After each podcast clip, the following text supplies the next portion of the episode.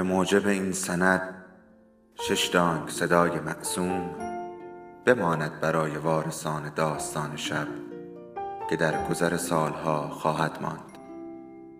ارادتمند داستان شب.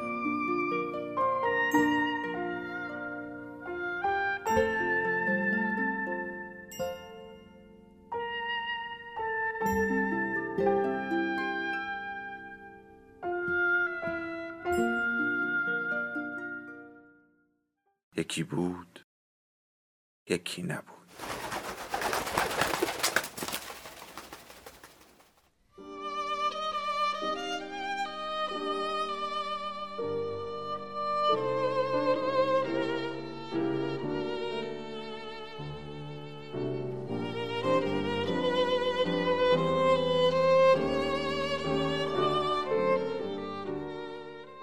تو چی میگی؟ میگم اونا رو می‌برم. براشون خوبه کمی حال هوا عوض کنن. مادر شوهرم پرسید اما کی؟ الان. الان فکر نمی به همه چیز فکر می‌کنم.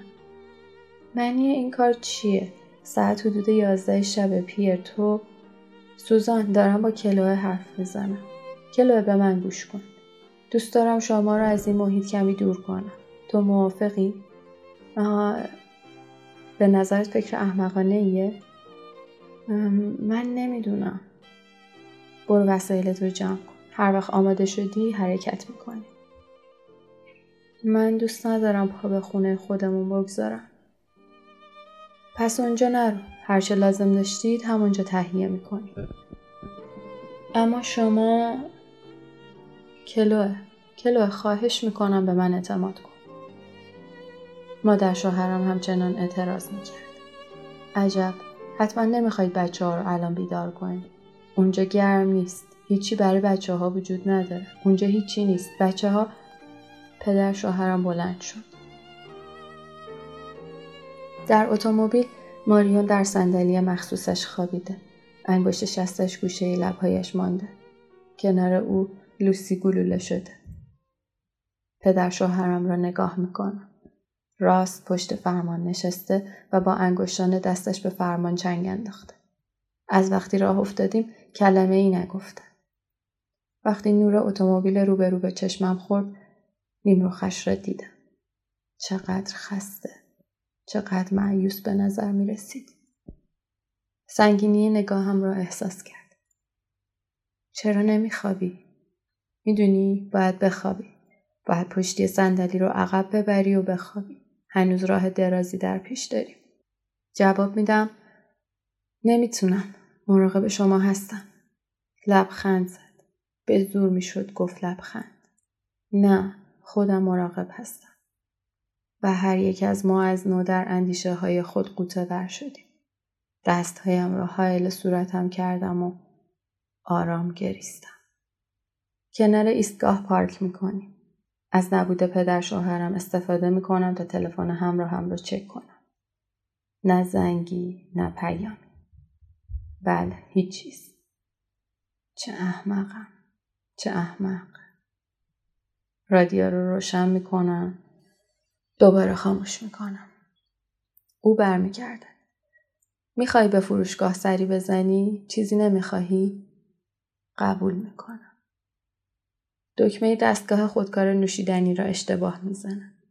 فلاسکم پر از مایعی دل به هم زن می شود. فورا آن را خالی می کنم.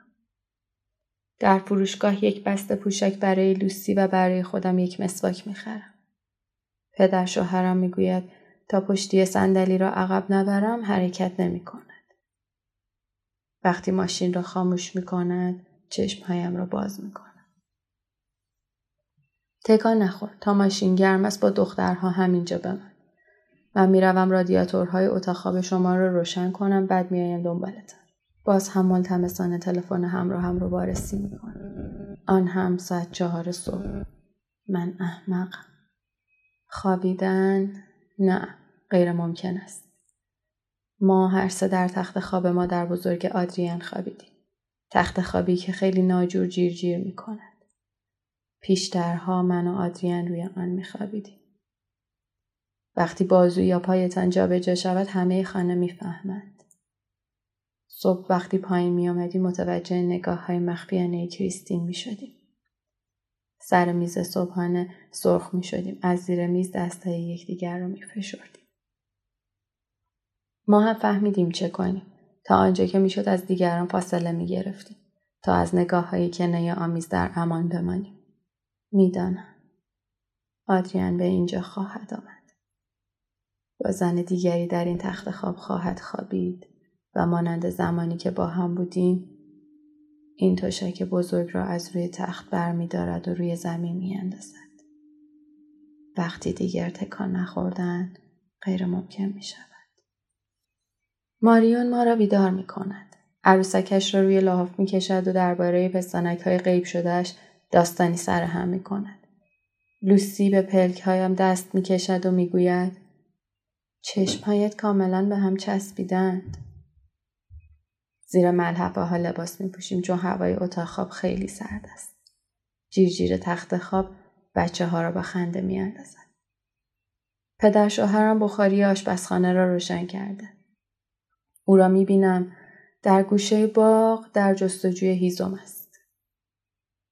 نخستین بار است که با او تنها هستم. هیچگاه در کنار او احساس راحتی نکردم. زیادی ساکت است. وانگهی همه این سالها آنچه آدیان درباره پدرش به من گفته چندان خوشایند نبوده است. دشواری بزرگ شدن زیر نگاه او، سرسختیش، خشمهایش، سختگیریش درباره تکالیف مدرسه. با مادر شوهرم هم رابطه گرمی ندارم. هرگز هیچ نشانه عاطفی عمیقی میان او و پدر شوهرم ندیدم. یک روز که لوبیا پاک می کردیم و درباره عشق حرف می زدیم مادر شوهرم با من کمی خودمانی شد و گفت پیر محبتش را خیلی نشان نمی دهد. اما می‌دانم مرا دوست دارد. آن روز سرم را تکان دادم اما متوجه حرفهایش نشدم. این مرد را که در ابراز احساسات صرف جویی و هیجاناتش را مهار می کرد درک نمی کردم. هیچ نشانه ترس یا شکست از خود بروز نمی‌داد. هرگز نتوانستم این گونه آدمها را بفهمم.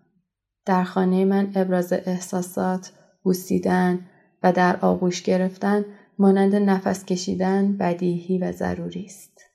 شب ناآرامی را در همین آشپزخانه به یاد میآورم. خواهر شوهرم کریستین از معلم های بچه های شکایت می کرد. می گفت آنها ناکارآمد و ناوارد هستند. این چنین گفتگو به مسئله آموزش کشیده شد. به خصوص شیوهی که آنها بزرگ شده بودند. گرد و خاکی به پا شد.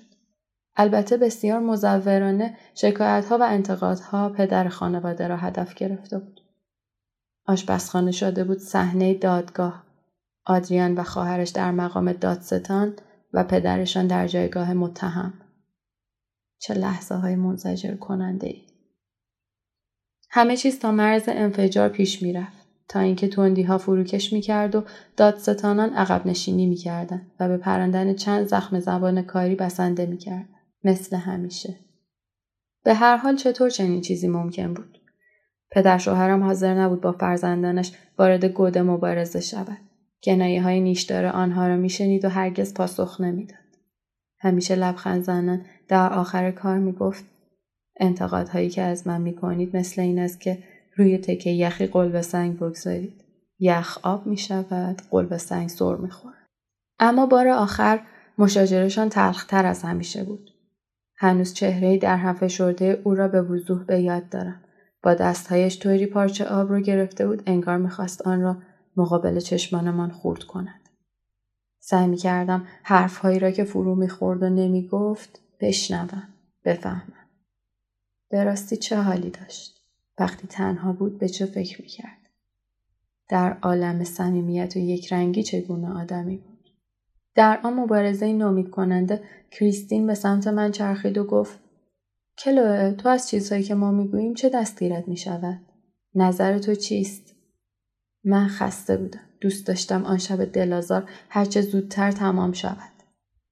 از مشاجره های خانوادگی آنها لبریز شده بودم. من متفکرانه گفتم من فکر می کنم پیر در واقع بین شما زندگی نمی کند. البته دقیقا منظورم این نیست. می‌خوام بگم گویی از سیاره دیگری است که راهش را گم کرده و یک باره سر از سیاره خانواده شما درآورده. همه شانه بالا انداختند و اعتنایی نکردند. اما او نه. پدر شوهرم پارچ را رها کرد. چهرش از هم شکفت و به من لبخند زد. اولین باری بود که این گونه به من لبخند می‌زد. شاید هم آخرین بار. به نظرم آمد از آن شب به بعد نوعی توانی بین ما به وجود آمد. رابطه ای بسیار ظریف. کوشیده بودم تا آنجا که می‌توانم از او دفاع کنم. از آدم فضاییم با آن موهای خاکستری که همینک با یک فرغون پر از هیزم به سمت آشپزخانه میآید. خوبی؟ سردت نیست؟ خوبم. ممنونم. بچه ها چطورند؟ کارتون مورد علاقهشان را نگاه می‌کنند. در این ساعت هم کارتون نشان می‌دهند؟ طی تعطیلات مدرسه ها هر روز صبح که اینطور چه خوب قهوه را پیدا کردی؟ بله بله ممنون. خودت چه کلوه در مورد تعطیلات؟ تو نباید با محل کارم تماس بگیرم؟ خب بله البته من نمی‌دونم. چرا؟ این کار رو می‌کنم. من دوباره زدم زیر گریه. پدر شوهرم نگاه از من برمیدارد. دستکشهایش رو در میآورد. ببخش در کاری که به من ربطی نداره مداخله می‌کنم. نه نه شما درست میگید. احساس می‌کنم گم شدم. به تمامی گم شدم. حق با شماست. به رئیسم تلفن خواهم کرد. رئیس تو کیست؟ دوستم است. خب من اینطور فکر می‌کنم. باید دید. فقط باید به او بگویی به چند روز مرخصی برای مراقبت از پدر شوهر پیر و ابوسد نیاز داری. بله می‌گویم ابوس و علی. اینطور حادتر به نظر می رسد. فنجان قهوهش را فوت می کند و می خندد. لور یعنی رئیسم نبود. چند کلمه ای برای سر هم کردم که او هم عجله داشت. پشت خطی داشت. به خانم نیست تلفن کردم. رمز پیامگیر تلفن را زدم تا پیام ها را چک کنم. هیچ پیغام مهمی نبود. با خودم چه تصور می کردم؟ و دوباره اشکهایم سرازیر شده. پدر شوهرم آمد. مرا که دید بلافاصله بیرون رفت. با خودم می گفتم باید یک بار به خاطر همه چیز گریه کرد. آنقدر که اشکها خشک شود. باید این تن اندوهگین را چلاند و بعد دفتر زندگی را ورق زد. به چیز دیگری فکر کرد. باید پاها را حرکت داد و همه چیز را از نو شروع کرد. دیگران هم صد بار گفتند. به چیز دیگری فکر کن. زندگی ادامه دارد. به دخترهایت فکر کن. حق نداری خودت رو وانهی. تکانی به خودت بده. بله. می‌دانم. خوب می‌دانم.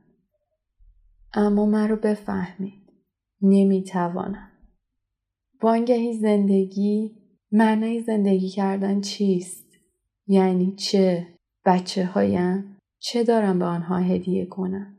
مادری که خود لنگ می‌زند؟ دنیایی وارونه؟ از تمام وجودم مایه می‌گذارم. صبحها از خواب بیدار می‌شوم. لباس میپوشم. می‌خورم. به آنها لباس میپوشانم. غذا می‌دهم. تا شب مراقبشان هستم. آنها را میخوابانم و پیشانیشان را میبوسم. می‌توانم. از عهده این کار برمیآیم تا این حد را همه می‌توانند اما بیشتر از این نه لطف و محبتی که زندگی بخش است نه نمی‌توانم بیش از این نه مامان اینجا هستم اینجا لوسی زیر ژاکت پیراهن خواب برتن داشت روبروی من ایستاده بود عروسک باربیش را از موهایش گرفته بود و آن را میچرخاند میدانی با بزرگ چه گفته؟ نه. گفت یه روز میریم مکدونالد غذا بخوریم. باور نمی‌کنم.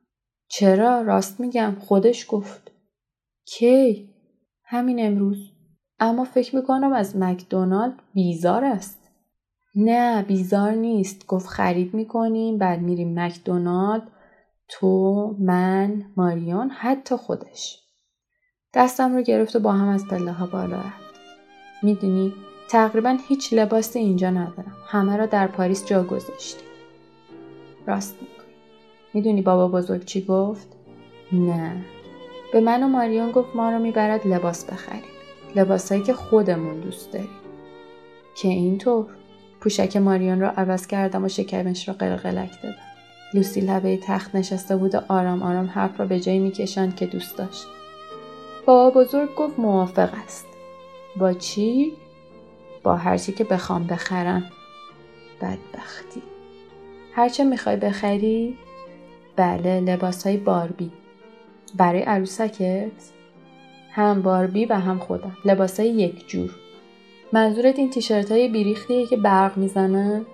بله و دیگر چیزهای همراه. شلوار جین صورتی کیفهای صورتی با علامت باربی جورابهایی که نوار کوچکی دارن. می‌دونی؟ نواره کوچکی در پشت جوراب و قوزک پایش رو نشانم کارم با ماریون تمام شد. رو به لوسی کردم و گفتم به به عالیست. با این لباس ها عالی می‌شد لب و آویزان شد. به هر حال چیزای خوشگل همیشه به نظر تو زشت هستن.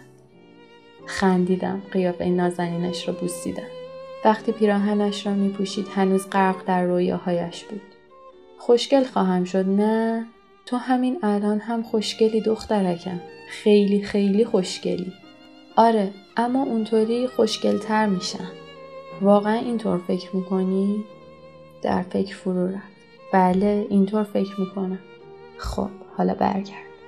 وقتی موهایش رو شانه می‌زدم با خودم فکر می‌کردم دختر بچه ها چه آفریده های زیبایی هستند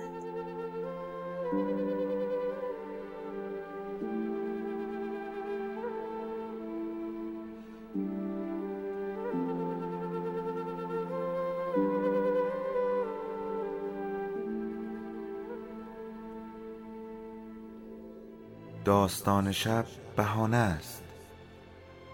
برای با هم بودن دور هم نشستن شنیده شدن.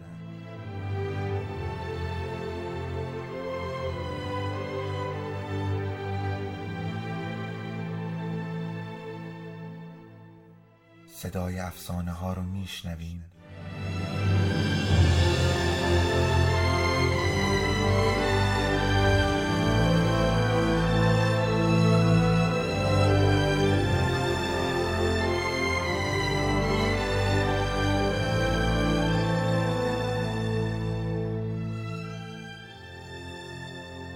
sabes tú un peje.